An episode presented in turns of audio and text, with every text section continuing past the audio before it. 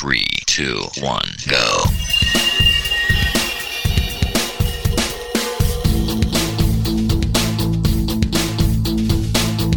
Enredando, la informática que se escucha.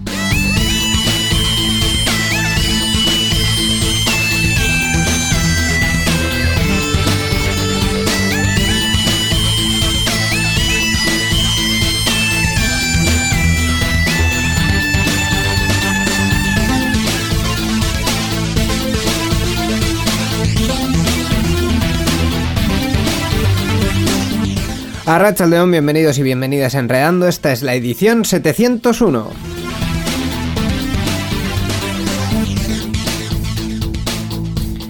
A mí un pajarito me ha contado, Miquel, que tú no has bebido, pero estás de resaca. De resaca. Hola, ¿qué tal, Íñigo Sendino? Ay, resaca, es que el 700 fue, fue muy intenso, muy nostálgico. Sí, eh. la verdad es que Ay, sí. se fue, se Pasa- fue de una cosa. Pasamos por los inicios de todos. hasta- Estaba esperando hasta otra vez la sintonía de que, que Ya ves. repetimos, que recordamos. Digo, eh, ha sonado la sintonía que esta es, es buena, es muy buena, eh, la, la buena sintonía que nos hizo Ned Barner. Pero es que ya, digo, jo, es que aquellas sintonías tenían ese halo de nostalgia que, que, que ya, Pues ya, sí. no, ya no están aquí ya. Buenas tardes, Miquel Carmona, ¿cómo estamos? Buenas tardes, Íñigo- Sendino, buenas tardes. Muy bien, gracias. Muy bien, muy Ay. bien, estupendo. Sí, sí, sí, estoy nostálgico. Y eso que el programa fue muy intenso. Nos podía haber dado un programa de dos horas tranquilamente el programa pasado, el 700. Ese número había que celebrar de alguna manera. Y Rafa, pues estuvo a la altura, como habla también, es que no calla también. Así que no nos dio tiempo a nada, ni a track, ni a música de la escena, ni nada. Y tampoco me dio tiempo a comentar un poquito pues, mis comienzos en, el programa, eh, en la sección de software libre que hacía con, de la mano de, Rafa precisamente. Pero bueno, hay que mirar el pasado, está bien, recordarlo, pero hay que mirar el futuro y, y seguir con el 701, que es el que estamos ahora, 701 de Enredando.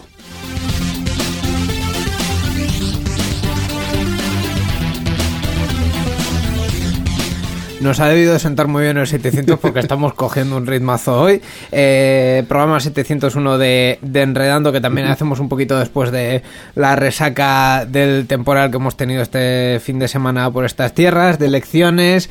Eh, podríamos hablar de, de- de muchas de esas cosas. De las elecciones no vamos a hablar, No, pero... Hay muchos que hablan ya de política, nosotros ya... Pero igual si hablamos de, de tormentas, depende de, de tormentas reales o de tormentas eh, digitales. Eh, todo depende de por dónde nos lleve la conversación con nuestra invitada de esta semana. Pues sí, porque hoy en Enredando te- contamos con la presencia de Alasne Villar. Alasne a nivel profesional es Community Manager y SMEM, es ge- gestora de redes sociales en emergencias. Está estudiando criminología y lleva 10 años en el mundo de las emergencias con experiencia en varios ámbitos, principalmente en protección civil. Actualmente realiza voluntariado en VOS Euskadi, Asociación de Voluntarios Digitales, que colabora, entre otros, con el Departamento de Seguridad del Gobierno Vasco y está incluido en el Centro Nacional de Personas Desaparecidas como asociación que trabaja en el ámbito de las personas desaparecidas, así como en el Observatorio Europeo contra la Desinformación. Hola Lasne, bienvenida a Enredando. Kaixo, buenas tardes. Buenas tardes. Arracha León, Arasne, eh, ¿qué, qué tal después de todo este fin de semana tan, tan convulso y tan complicado en lo meteorológico? Pues igual que vosotros de resaca. En mi caso, a consecuencia del trabajo, pero sí, Resaca meteorológica. eso es, así.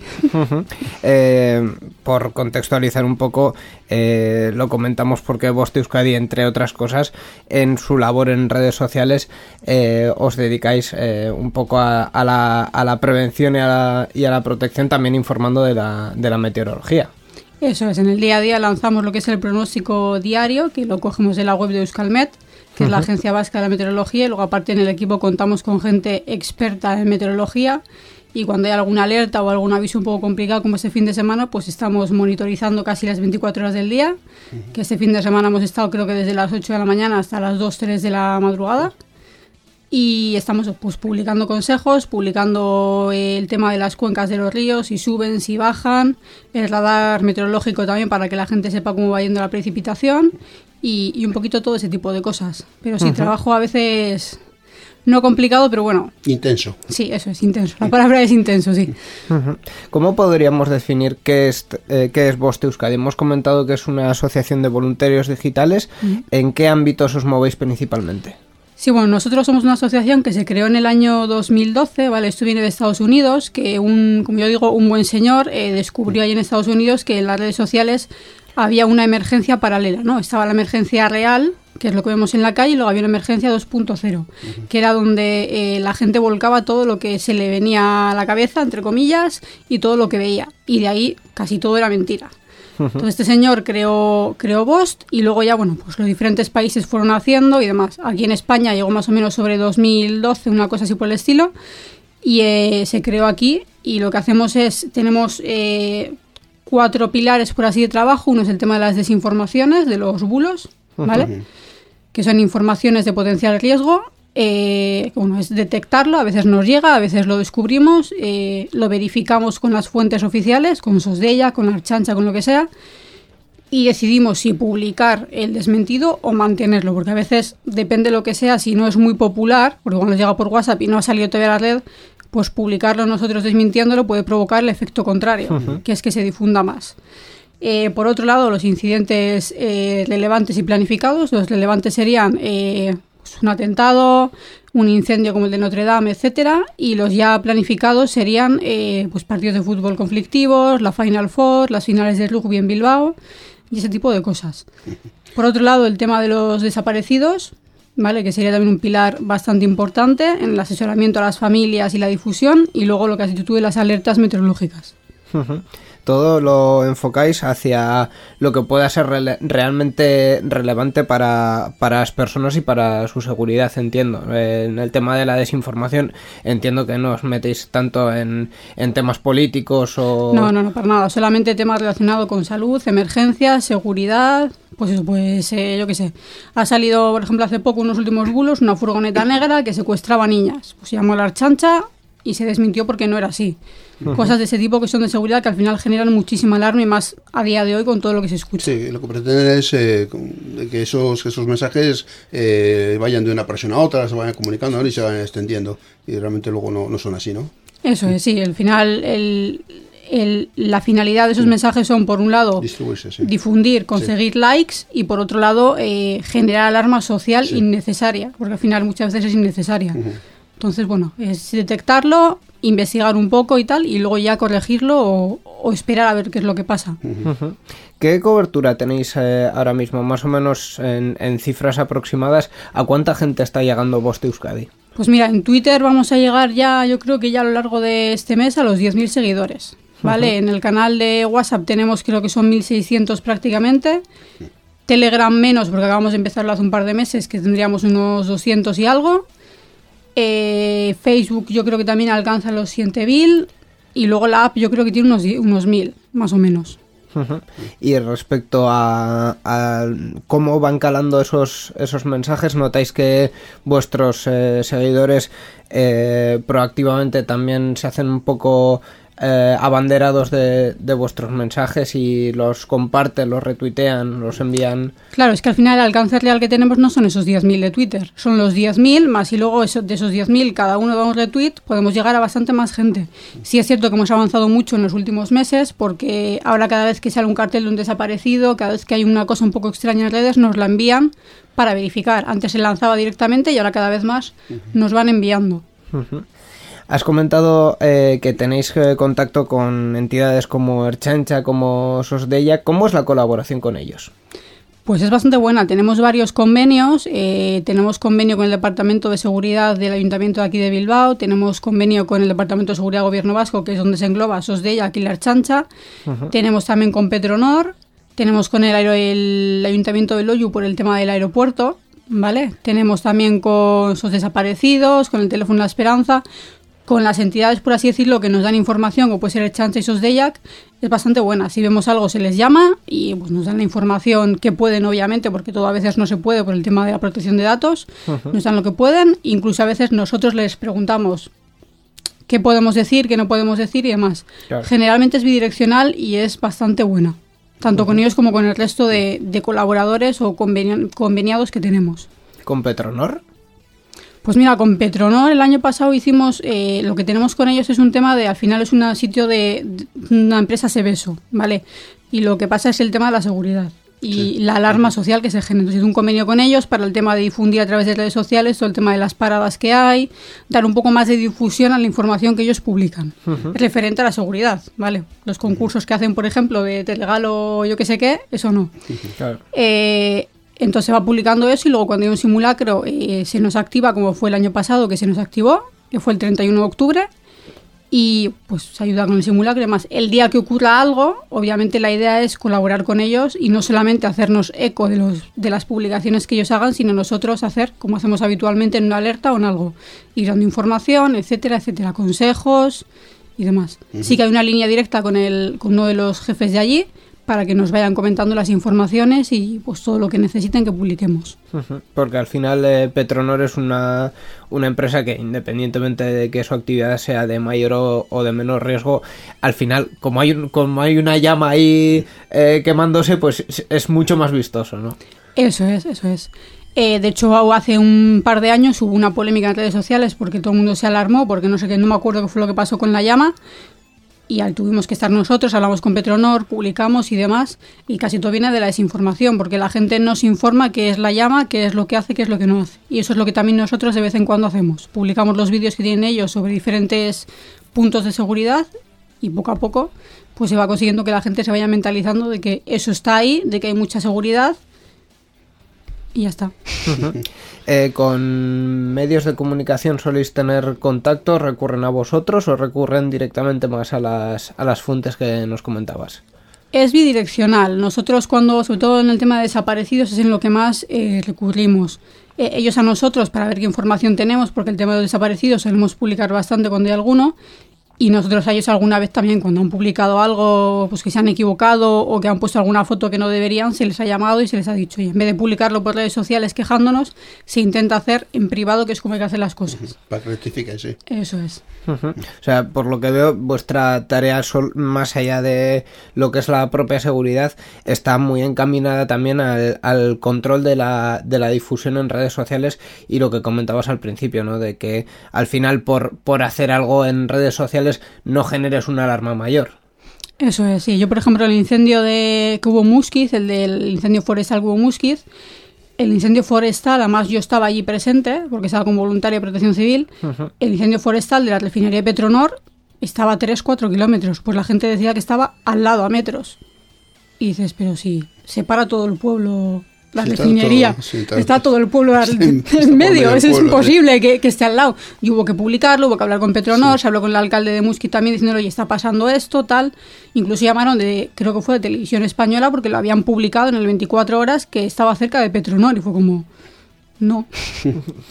Por favor, rectificad esto que no... Claro, porque la que No, se sí. podía haber liado ahí, incluso se, se llegó a hablar de evacuación de, de gente, de personas, llegó- empezaron a llegar mensajes de difusión de, oye, evacuar si estáis cerca de tal.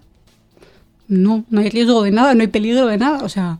Claro. No sé. En ese, en ese caso, además de, de fiaros de, de fiarnos de, de lo que difunda Voz Euskadi, también es muy importante la confianza del, de- del, del emisor principal. O sea, si hay una evacuación, van a estar ahí la Ertzaintza, va a estar ahí Protección Civil y van a estar precisamente las personas que se dedican a, o las entidades que se dedican a, a la seguridad de las personas. Sí, pero ¿sabes qué pasa? Que hay series como, por ejemplo, Chernobyl, que han hecho mucho daño. Porque en Chernobyl, no sé si la habéis visto. No, la verdad es que eh, no. Bueno, pues voy a hacer un pequeño spoiler. Sí. Eh, Yo algo he oído. se sí. muestra que, que cuando realmente tenían que haber evacuado a la población no lo hicieron. Entonces, ese tipo de que salgan en televisión o, o en determinados sitios, ese tipo de cosas de quien tenía que evacuar no lo hizo, Hmm. lo que provoca es alarma social en la gente, porque dicen, ¿y si un día me pasa a mí, Sí, me van a evacuar o me van a dejar aquí morirme? Sí, se genera Entonces también.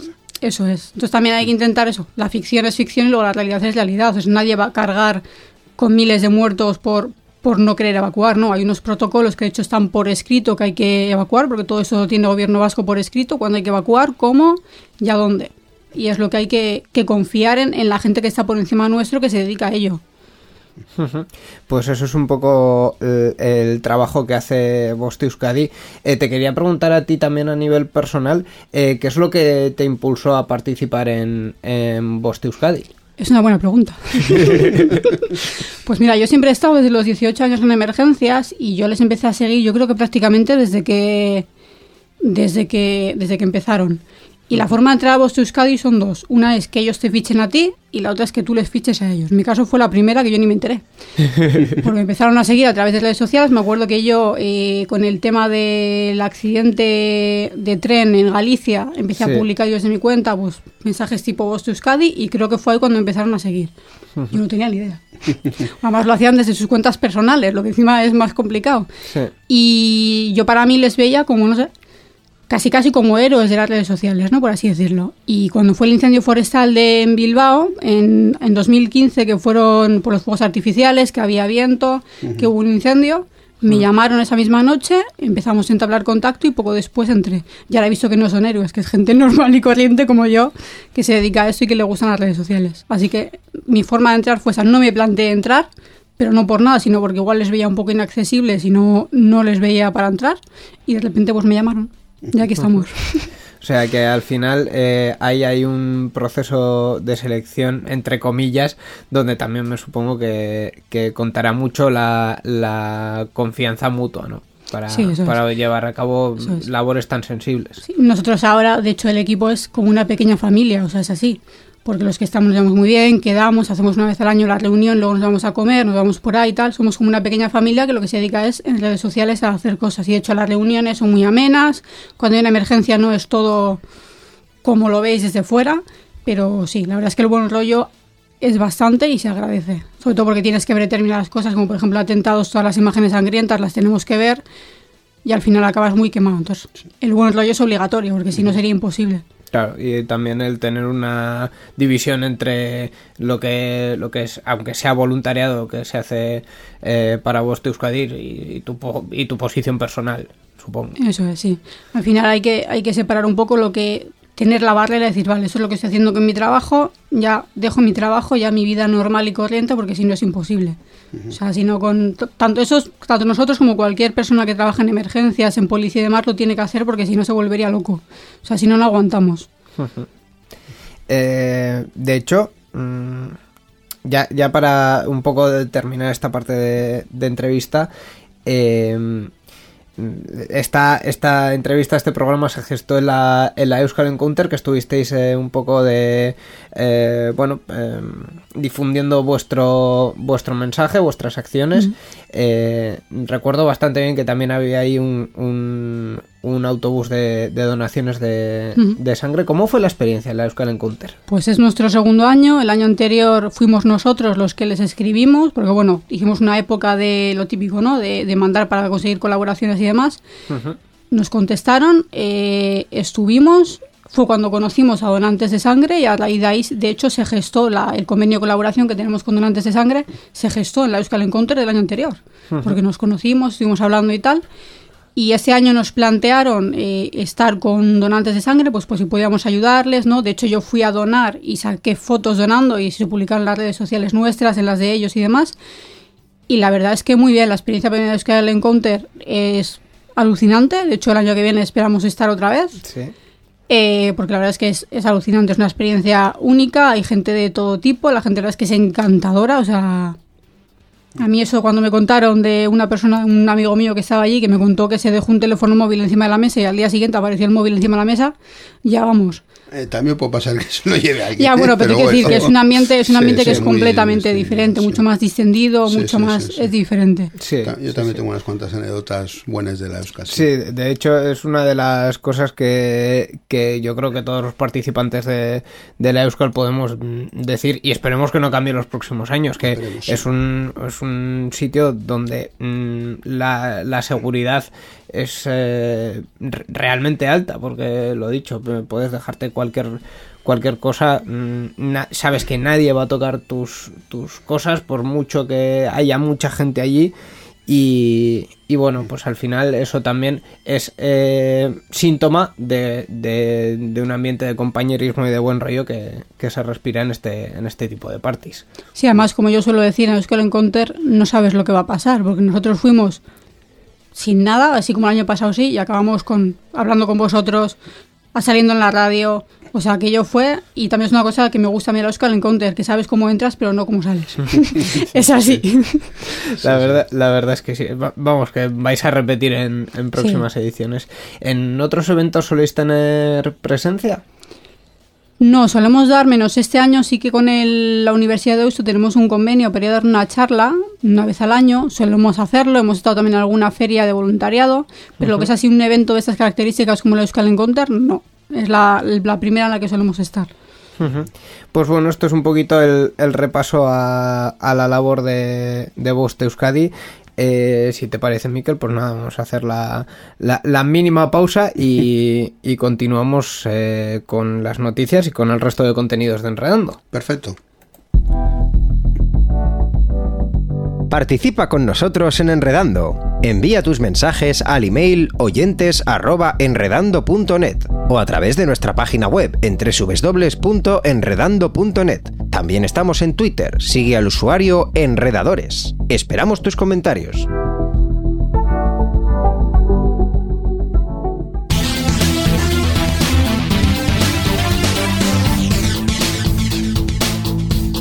Enredando, la informática que se escucha.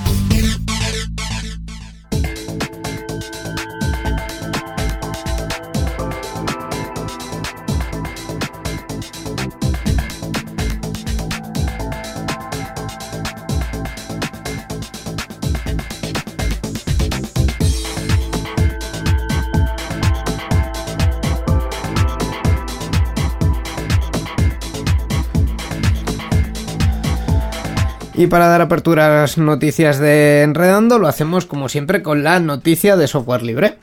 Eh, sí, bueno, pues eh, tenemos una noticia de software libre, por supuesto.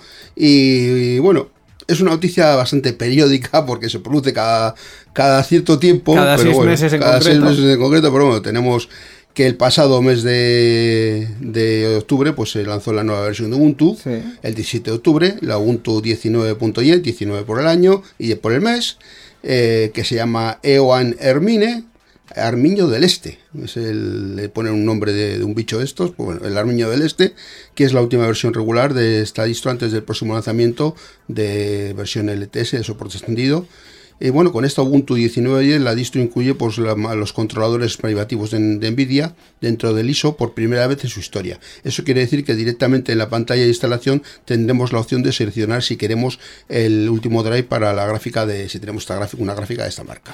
También eh, incluye eh, cuestiones como la compresión LZ4 para mejorar la velocidad de arranque, el kernel de Linux 5.3, ten- Genome 334 y bueno, eh, las diferentes eh, más recientes de Firefox, Thunderbird y LibreOffice.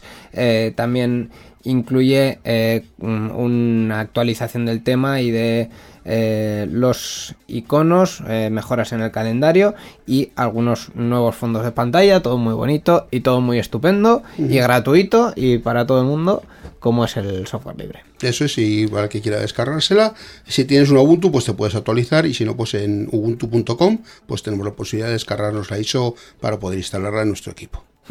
Pues esta ha sido, eh, salvo que me cortéis con algún comentario, esta ha sido la noticia de GNU Linux de esta semana, que ha llegado como siempre gracias al grupo.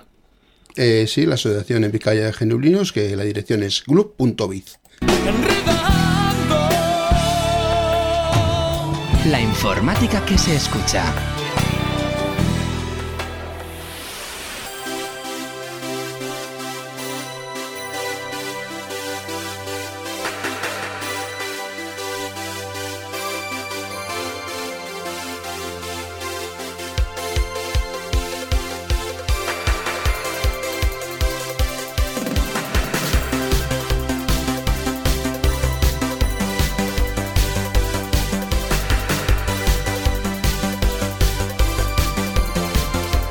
Pues vamos ya con el resto de noticias de Enredando y de hecho vamos a empezar con, con una que está íntimamente relacionada con, con lo que comentábamos y que de hecho eh, también ha tenido su repercusión en las redes de de Euskadi, ha sido el ciberataque de ransomware que ha afectado a diferentes empresas españolas. Bueno, pues el Instituto Nacional de Ciberseguridad, INCIBE, pues investiga ese ciberataque a través de ransomware, un tipo de malware que encripta los archivos del ordenador del usuario y que exige el pago de rescates para recuperarlos y que ha afectado, pues, a- entre otras, a, como hemos comentado ya, a la SER, y a otras empresas españolas. Eso es, eh, ha sido un, un ciberataque eh, que ha afectado a consultoras tecnológicas, a Everis.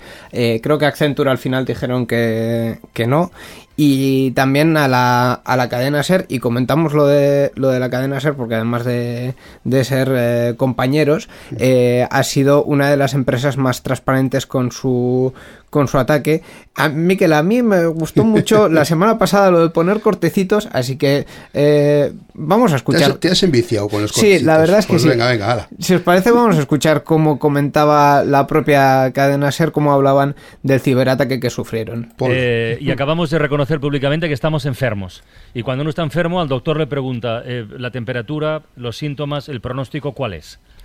El pronóstico es delicado, que suelen decir los médicos. Eh, fuimos afectados en la noche del domingo al lunes por un ataque dirigido, por, por, pues desgraciadamente por lo que se está empezando a convertir en una tónica habitual hacia las empresas, grandes, pequeñas, eh, colegios, instituciones públicas.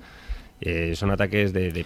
Pues estos eran eh, Carlos Francino y Jorge Martín Ibarra, eh, director de tecnología de, de Prisa Radio, comentando un poco en su espacio en, la ventana, en la cadena SER, que habían ellos sufrido también el, el ataque. Al final es un ataque complicado porque ya hemos comentado que es un, ataque que encripta archivos y que además utiliza un poco la ingenuidad del, del usuario para creerse lo que está viendo en la pantalla y, y hacer caso y, y al final terminar dándole dinero a un delincuente, como, como, como cualquier otra estafa eh, que podemos ver. Sí, de hecho cada vez está habiendo más casos de estos porque bueno, la gente está viendo que es una forma entre comillas sencilla de sacar dinero al que tiene enfrente. La gente, los delincuentes. Bueno, sí, los delincuentes, perdón, sí, tienes los razón. también. Los son- delincuentes. Son personas también. Son personas, pero hay que Sí, pero bueno, tienes razón, son. sí. Y entonces cada vez va a haber más, mientras la gente Sí. siga cayendo, entonces lo mejor es, como se suele decir, apagar el ordenador Sí, sí. y, y ponerlo en conocimiento de, de la policía. Nosotros, de hecho, hoy hemos hecho una publicación a raíz de, de esto, de qué hacer, qué no hacer, porque cada vez está habiendo más y seguirá habiendo más. Al final, pues eh, es, es lo mismo que la delincuencia tradicional, ¿no? Eh, hemos visto durante muchísimos años mm, timos de, de todo tipo y de toda clase y esto es eh, uno más. Sí, pero hay una diferencia, es que con el timo de toda la vida la gente sabe lo que tiene que hacer. Con el timo este, la gente no sabe qué es lo que tiene que hacer. A nosotros nos llegan muchos mensajes diciendo, me ha llegado este correo, ¿qué hago? ¿Pongo denuncia? ¿No pongo denuncia? ¿Contesto? ¿Elimino? Y dices, hombre, lo que tienes que hacer es sacar toda la captura. Si quieres una denuncia, de- ponla por lo menos para que sepan que está pasando esto, porque si no la policía, si no se lo dices, no lo sabe. Y, y luego elimínalo e ignora.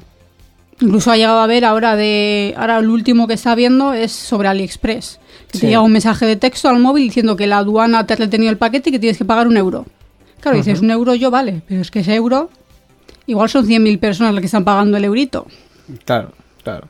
Entonces, eh, E- Ese mensaje me ha llegado a mí, sí, por cierto.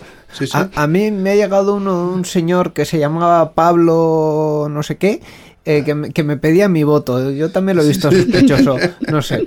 Eh, pero al final lo eliminé. La verdad es que hi- hice caso a vos que Euskadi. no íbamos a hablar de política. No, ay, ay, ay, perdóname, perdóname. Que tengo, llevo una semana, llevo una semana.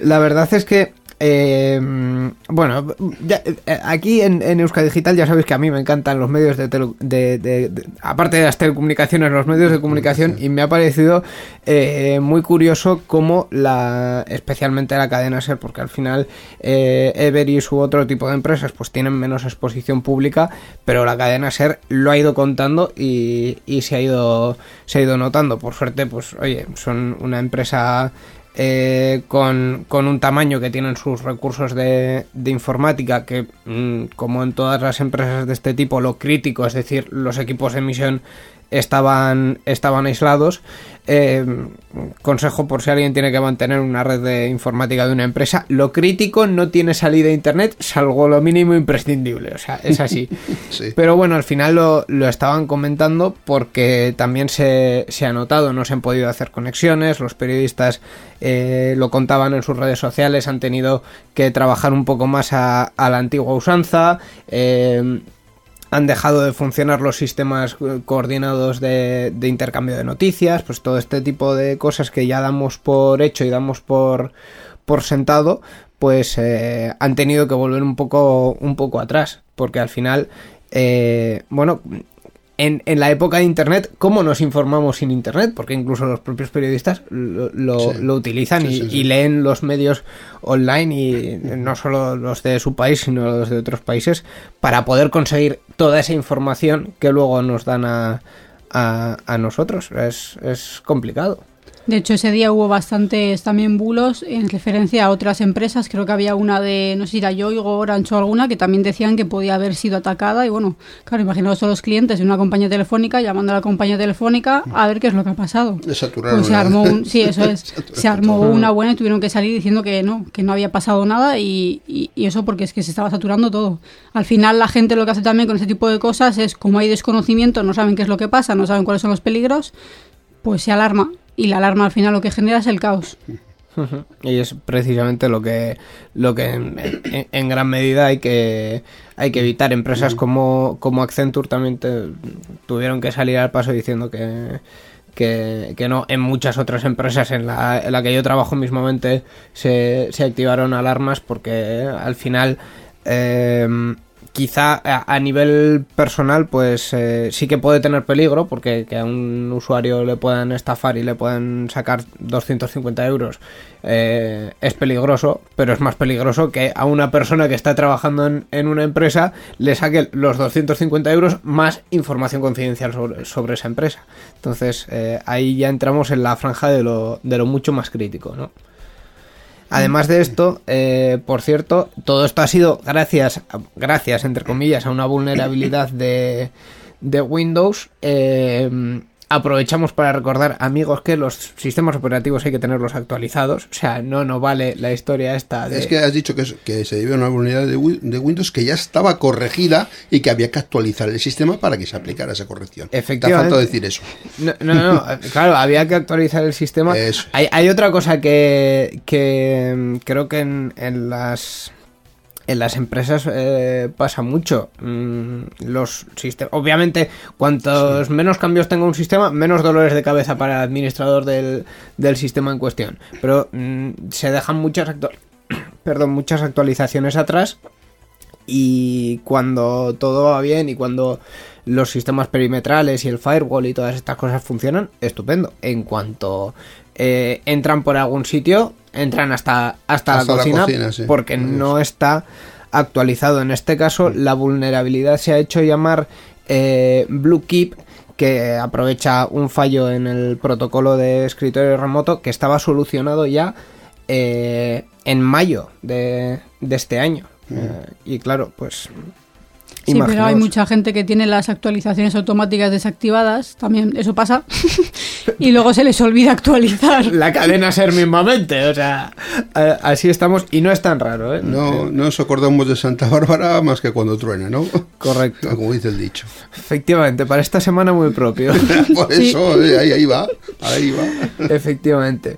Pues eh, bueno, ha sido un poco, yo creo que la noticia más, más sonada y que se- seguramente los oyentes de la cadena SER lo habrán escuchado más. El resto, no sé. Sí, Se habrán enterado, sí. Sí, no, se, se ha, se ha pu- publicado también en, en Sí, otros sitios. sí. Al final, eh, pues eso, para, para los usuarios particulares los consejos de siempre. Hay que tener actualizado el, el ordenador, el sistema operativo, los navegadores y, y los programas lo más posible. Y eh, tener también un poco de, de incredulidad, ¿no? Cuando nos llega algo y cuando vemos algún mensaje, pues eh, discernir si, si es de alguien que conocemos o no, eh, qué formato tiene, ese tipo de consejos, ¿verdad? Y como yo digo, sobre todo ante la duda, no pinchar, que es lo más simple del mundo. Sí, sí. Y todo el mundo pincha. Efectivamente. Sobre todo cuando ponen cosas de se regala o hay algo gratis, vamos, ahí va la gente. De cabeza. Que sí, vamos, sí, ni sí. se lo leo dos veces. Yo, yo voy a un consejo, que normalmente cuando vas con el ratón a la zona donde hay que pinchar, normalmente en algún sitio aparece el enlace a dónde va eso. Y si va a un dominio raro con un nombre raro, empieza a sospechar. Sí, generalmente lo que nosotros aconsejamos es no fijarse en, en lo que es en, en la carátula, Sí, por así decirlo, sino fijarse en la dirección de enlace, porque claro, si te pone abajo AliExpress y arriba te pone una dirección que dices, ¿dónde sale esto? Sí. No, Pues... Si no coincide, mal- mala señal ya. Empezamos Claro, mal. Claro. Además que yo creo que cada vez está más, más complicado porque eh, aparte de que las direcciones se pueden esconder de, de muchas formas, eh, el tema de los certificados y de que la página ponga que es seguro cada día menos. Eh, sí que es cierto que las grandes entidades tienen certificados que muestran el nombre de la entidad, eh, pero hay otras muchas que no. Y ahora mismo, por suerte para todos los que tenemos páginas web pequeñas, se puede conseguir un certificado eh, SSL, que es un poco el que nos marca los estándares de seguridad en Internet, de forma muy fácil pero eso también se lo deja muy fácil a los, a los delincuentes y, y también puede hacer que sea más difícil eh, diferenciar lo que, lo que es eh, seguro o lo que es válido de lo que no. Sí, bueno, yo suelo decir siempre lo mismo y es que eh, el acceso a Internet es para todo el mundo, pero no todo el mundo tiene la capacidad de acceder a Internet, que son dos cosas diferentes. Tú puedes entrar a Internet pero no tienes por qué tener la capacidad. La capacidad es eso, es saber discernir lo que es cierto, lo que es falso, es no entrar en determinadas páginas web, etcétera, etcétera, etcétera. Entonces también hay que tener mucho cuidado en eso también, pues un poco eh, seguir cuentas oficiales, seguir un poco pues la gente que más o menos sabe de los diferentes campos y hacer caso de lo que ellos dicen y también aprender. Lo más importante es aprender. O sea, dejar la ignorancia a un lado, dejar el he entrado, ya lo sé, y el voy a investigar un poco más y voy a hacer un poco más por saber dónde estoy entrando. Mira, una de las preguntas que te iba a hacer antes que, se me ha quedado en el, en el tintero, ¿qué colaboración tiene, tenéis en Voz Euskadi con, con, las, con las redes sociales? O más que en Voz Euskadi, supongo que a, mayores niveles, eh, a nivel de España o a nivel europeo será más fácil estar en contacto con ellos y que, y que colaboren. Estamos en contacto con, con ellos y de hecho eh, los digamos que hay bueno hay varios grupos como yo digo eh, de WhatsApp de entes como yo lo llamo mm. vale y en uno de ellos sí que hay contacto eh, con, con, ellos vale con Facebook y tal pero lo que es a nivel oficial de participar en proyectos o, ese tipo de cosas se hace siempre de la forma oficial. O sea si ellos lanzan algo lo hacemos mediante eso. No utilizamos el contacto de fulanito para intentar mejorar las cosas sino siempre intentamos hacerlo como hay que hacerlo que es por el camino oficial. Sí que nos escuchan, les escuchamos a ellos. De hecho, por ejemplo, Facebook ha mejorado muchísimo y Twitter con el tema del suicidio. Es una barbaridad. De hecho, tú en Twitter creo que era en el buscador pones, me parece que era suicidio, y te aparece una ventanita grande con el teléfono de la esperanza diciendo si necesitas ayuda, tal cual. En Facebook cuando buscas... Eh, que de hecho lo hemos comprobado dos o tres veces, eh, la palabra suicidio te deriva también a una página similar, en la que te aparecen teléfonos de ayuda y demás. Sí que en determinados temas han mejorado mm. mucho, pero hay un tema que se les escapa a todos todavía, que es el de los bulos. Ahí todavía tienen que limar muchísimo, pero muchísimo. Tanto las empresas, por así decirlo, las marcas, como son ellos, como la ciudadanía. Porque claro, tú ves publicaciones del famoso cachorro, que en 2015 era un cachorro y a día de hoy siguen vendiendo al cachorro. Y dices, pues si en 2015 era un cachorro, yo creo que hoy ya de cachorro poco, tendrá. Y es la misma imagen además. Eso es, la de los dálmatas, que creo que eran dálmatas, esa sigue circulando. Además es la publicación original que te viene la fecha. Dices, por un lado, unos no hacen nada para retirarlo y por el otro lado cuando se, más, cuando se agota el filón en algún sitio, cambian de red. O sea, pasan de Facebook a WhatsApp o a Twitter. Lo malo de los bulos es que siempre vuelven. Están un tiempo, se para y de repente no sabe por qué motivo, vuelven otra vez. Eh, al final las redes sociales tienen que tener eh, un papel más, más protagonista. ¿Creéis que tienen que tener un papel más protagonista en el contenido que se pone en ellas? Sí, pero la pregunta es cómo lo hacen. ¿Qué algoritmo crean para identificar qué es real y qué no es real. O sea, qué maquinaria crean para, claro. La máquina de la verdad. Algo así, sí, porque es que es muy, muy, muy complicado. Se están haciendo pruebas con inteligencia artificial, pero de momento eso todavía tiene Facebook decía, por ejemplo, que si en algunas noticias eran falsas te lo iba a marcar, como que podía ser falso. Twitter también está haciendo algo ahora, pero yo entiendo como profesional que es muy complicado. O sea, es muy complicado. Sí, al final eh, ninguno tenemos ese, ese botón mágico de saber lo que es lo que es cierto o no. Incluso siendo mm, habiendo cosas ciertas, eh, siempre hay una franja muy gris, ¿no? de lo que lo que se, mm, se, puede decir de una cosa tanto en un sentido como en otro. Por ejemplo, Facebook tiene un problema, para mí un problema, y es que eh, cuando tú denuncias algo, el que lo revisa es un bot. Hmm. Entonces, claro, ese bot igual un pezón y te lo quita para atrás. Igual lanzas tú una denuncia de armas y no te lo quita, porque el bot dice que no, que eso está bien. De hecho, ha pasado. De hecho, yo, por ejemplo, ya no denuncio nada, porque ya sé que lo que denuncie se va a quedar ahí. Entonces dices, ¿para qué? Entonces, sí que hay cosas que tienen que limar, como puede ser esa, pero luego hay cosas que, es que son muy difíciles de limar. O sea, al final, por ejemplo, un desaparecido, hoy la noticia es cierta, Pero ¿cómo le mandas tú desde aquí a Facebook en Estados Unidos que esté desaparecido, ha aparecido y que si eso se vuelve a publicar ya no es cierto? Claro. Sí. Claro, es que hay cosas que son muy complicadas, pues también la responsabilidad de cada uno antes de publicar también es muy importante. Al final los bulos acabarían si nosotros dejaríamos de compartirlos. Claro, con con conciencia. Mm, estoy un poco en contra de, de- de esta última tesis porque al final el dejarle mm, toda la responsabilidad encima al usuario eh, también me parece complicado porque eh, en fin, eh, al final un, un usuario no puede estar informado de todo, pero tampoco le puedes hacer responsable de, de- de todo lo que pase en una, en una red social, a pesar de que va con su nombre. Es 50-50, es decir, la 50 tienen obviamente la responsabilidad los dueños de, que son las empresas, pero sí que el otro 50 es nuestro, es decir, no podemos pretender el empoderamiento, luchar por el empoderamiento en redes sociales, tal, no sé qué, que nos den las herramientas y nosotros las utilizamos y luego quedarnos ahí. Si tenemos fuentes para verificar si eso es cierto o no es cierto, sobre todo en temas sensibles, ya no hablo del dálmata, sino en temas sensibles de desapariciones, de atentados, ¿por qué nos quedamos en el botón de compartir? Yo, por ejemplo, hay algo que me da muchísima rabia. Aquello de reza por mí que me estoy muriendo. O esta niña tiene cáncer, hay que poner 10 velitas. Eh, yo creo que en cualquier cabeza lógica sabe que una niña con cáncer no se cura por poner 10 velitas, se cura a base de donar en investigación y la gente sigue compartiéndolo. Claro, ahí Facebook ¿qué va a hacer? Vetar todas las publicaciones que hay de...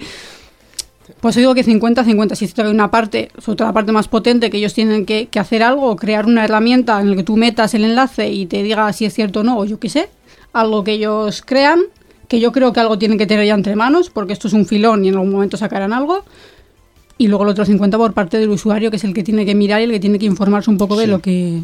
Sí, sí, eso que se... hay- yo creo que el mensaje que tenemos que dar es eso, de que antes de dar a compartir, hay que cerciorarnos de que la información que compartimos, buscar por algún medio, simplemente una búsqueda en Google o, o en otros medios, incluso en, en la página de voz, eh, para que po- podáis saber si esa información pues es cierta o no. Sí, a es veces es, sí. to- es todo tan simple como Sí. mirar la fecha de la publicación original, Incluso, que la gente sí. no lo hace, que dices...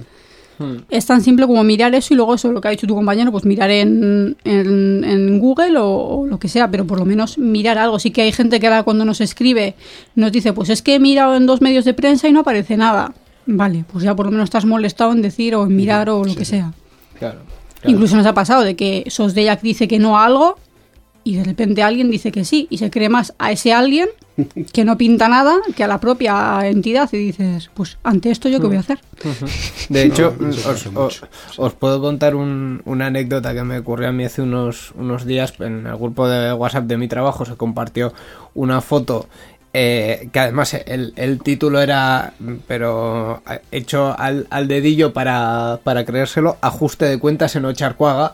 Veías la foto y, bueno, era una persona que se había colgado de un puente eh, que de hecho el puente sale de Churdínaga, eh, por ponernos técnicos, e- era en Churdínaga, no en Ocharcuaga, pero además que, eh, en fin, cuando ves ese tipo de, de cosas enseguida, yo creo que cualquiera puede identificar que esa persona eh, no ha muerto por un ajuste de cuentas, eh, es que se ha suicidado. O sea, y, y- era, el- era el caso de aquella... Sí, nos llegó a nosotros. Además, aquella foto se, se propagó mucho también hacia, hacia el sur, porque era un sitio, mm, al final una carretera con unas pintadas no excesivamente reconocible, y en, en medios eh, andaluces también apareció como que aquello era, era de allí, y también lo, lo enmarcaban en un ajuste de cuentas, que al final ni, ni uno ni otro. Yo- Pero lo que te digo, la gente ve demasiada televisión y se cree lo que sale en televisión. Sí, sí. Es que es así. Yo de todas formas esto en Andalucía no sé si tendría mucho mucha repercusión porque para decir Ocharcuaga ya les costaría bastante. No, No, no, no, no, pero se inventaban como. De hecho, Ah. llegó, pasó también en Galicia y en más sitios, Sí. que de hecho otros compañeros contactaron con nosotros. No, salía la foto del puente y se inventaban lo que querían con la foto Ah, de ya, la ya, persona ya, ya. colgada en el puente. Sí, porque para decir el nombre ya les de, costaría. de cualquier... no, de cualquier municipio de suyo o lo que fuera, ya está. es. Sí, sí. Eso es, era un poco la, la dinámica de, de Apro- aquel Google. aprovechar una fotografía, sin más. Efectivamente.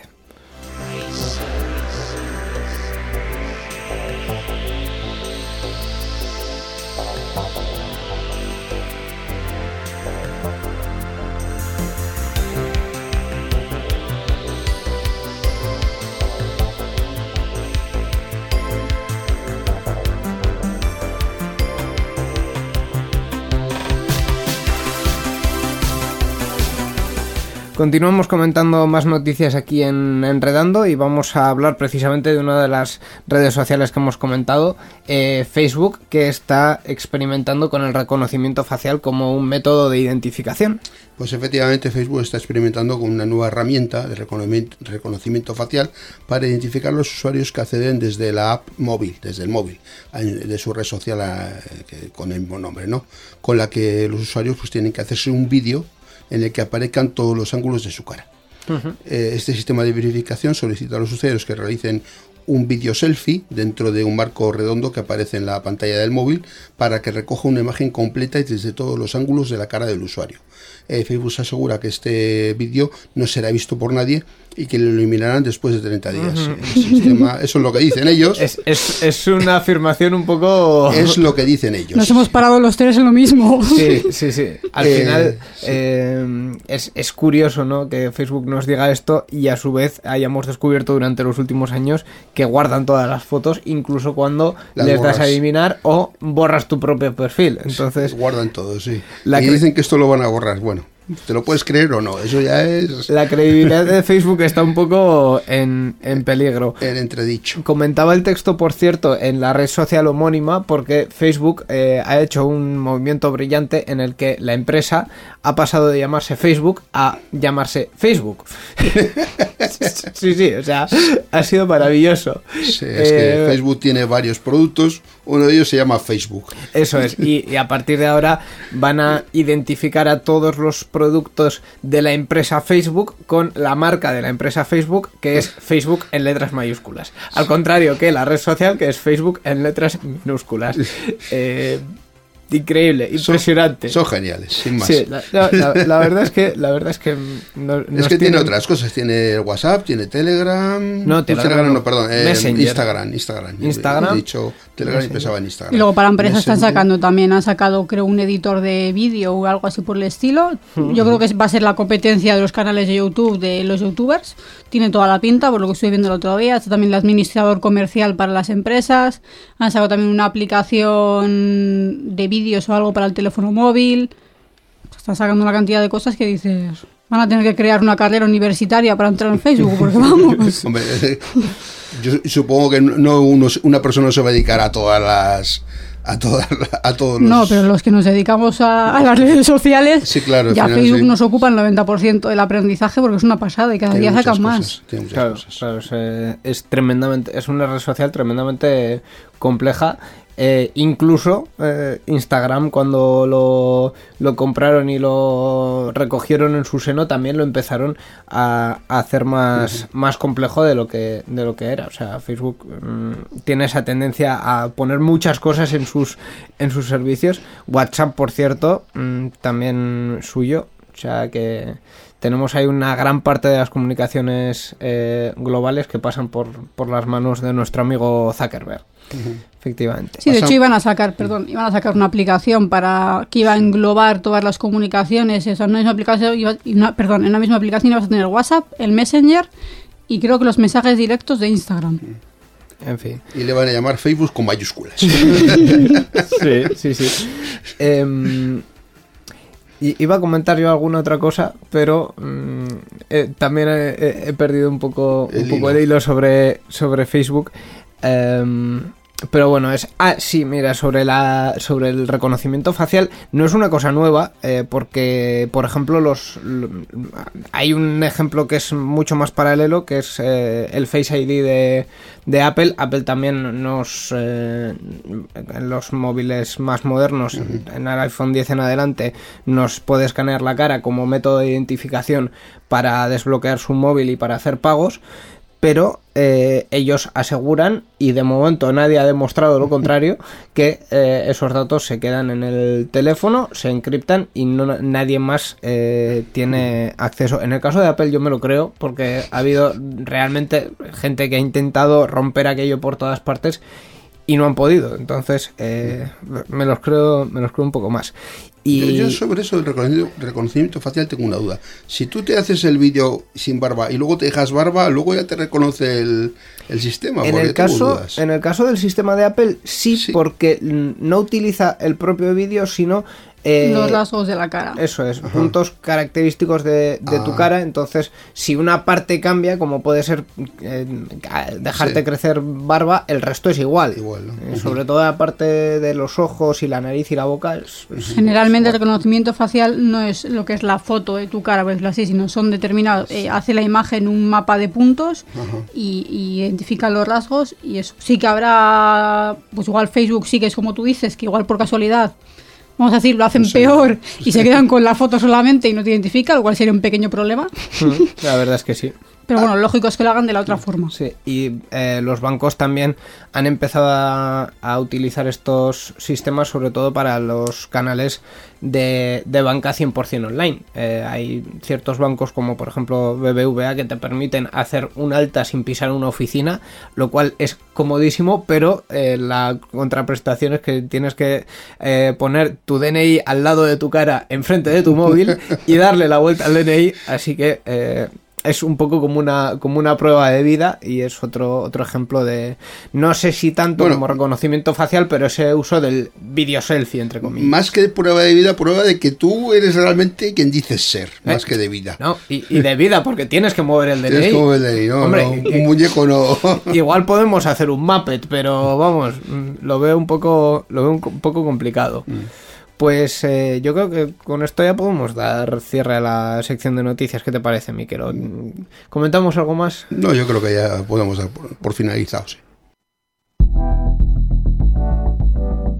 Participa con nosotros en Enredando. Envía tus mensajes al email oyentes@enredando.net o a través de nuestra página web en www.enredando.net. También estamos en Twitter. Sigue al usuario Enredadores. Esperamos tus comentarios.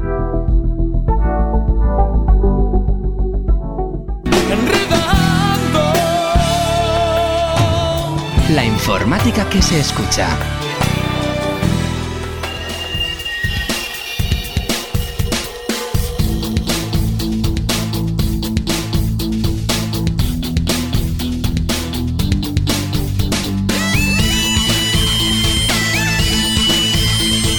Pues hasta aquí ha llegado la edición 701 de, de Enredando, edición que por cierto hemos compartido con Alasne Villar de Bost Euskadi. Bost, no confundir con Vox, ¿eh? O sea... Sí, No lleva X, no, lleva X. VOST Virtual Operations Support Team, en el caso, en este caso del ámbito de, de Euskadi. Eh, Alasne, ¿cómo os pueden contactar? ¿Cómo puede encontrar la gente a Bost Euskadi? Sí, mira, en redes sociales, como tú bien has dicho, buscando VOST, sí, ST, Euskadi, eh, Voz Euskadi, y luego tenemos la aplicación en Google, que es exactamente igual, o sea, es nuestro nombre ponerlo y es lo único que aparece.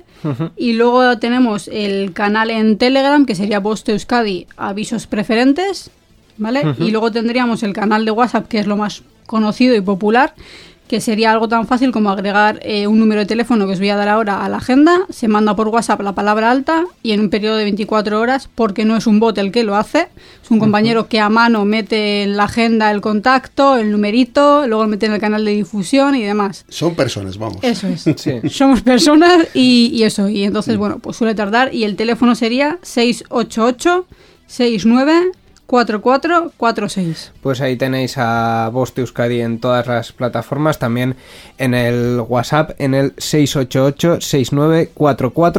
688-694446. Pues eh, mm, es que recasco. Bueno, antes, antes de despedirte, una ultimísima cosa.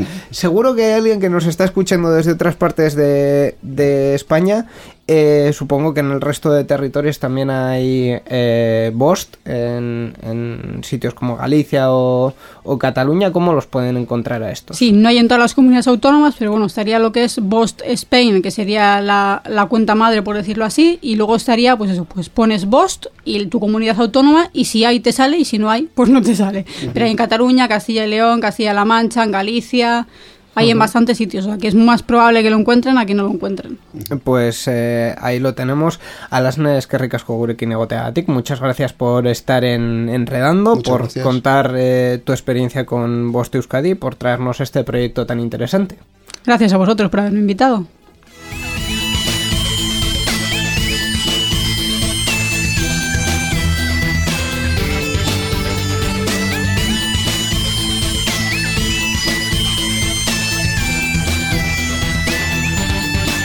Pues hasta aquí la, 700 la edición 701 de Enredando, que hemos hecho como siempre cada dos semanas, eh, hablando sobre tecnología y en este caso sobre, sobre este proyecto realmente Sí, sí. interesante. Eh, Miquel, gracias a ti también por estar en, en Enredando, como todas las Como todas ediciones. las ediciones, sí, oh, esta semana tenemos tiempo para el track. Esta semana sí, ¿no?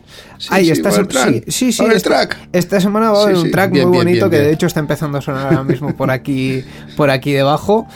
Eh, que nos lo vas a presentar, supongo, ya deduzco. Ah, no, esto lo hacía yo. Lo hacías tú, pero si quieres lo hago yo, no tengo ningún problema, ¿eh? Eh, no, no importa, ya lo hago yo. La canción que estamos escuchando ahora se llama Let It Flow Away de eh, Ivo Moraza de Ned Barner, nuestro compañero que también es compositor de la sintonía de Enredando y que fue presentado a concurso de, de multicanal en la Euskal Encounter 20. Con esta música, con este track, eh, nos despedimos hasta dentro de dos semanas, hasta la próxima, Miquel. Hasta la próxima. Y a todos nuestros oyentes, pues lo dicho, en dos semanas más tecnología aquí en Enredando, mientras, pues como siempre, podéis eh, dedicar vuestro tiempo a, a muchas cosas, a seguir a Voz Euskadi en redes, pero también a enredar con la tecnología. Agur.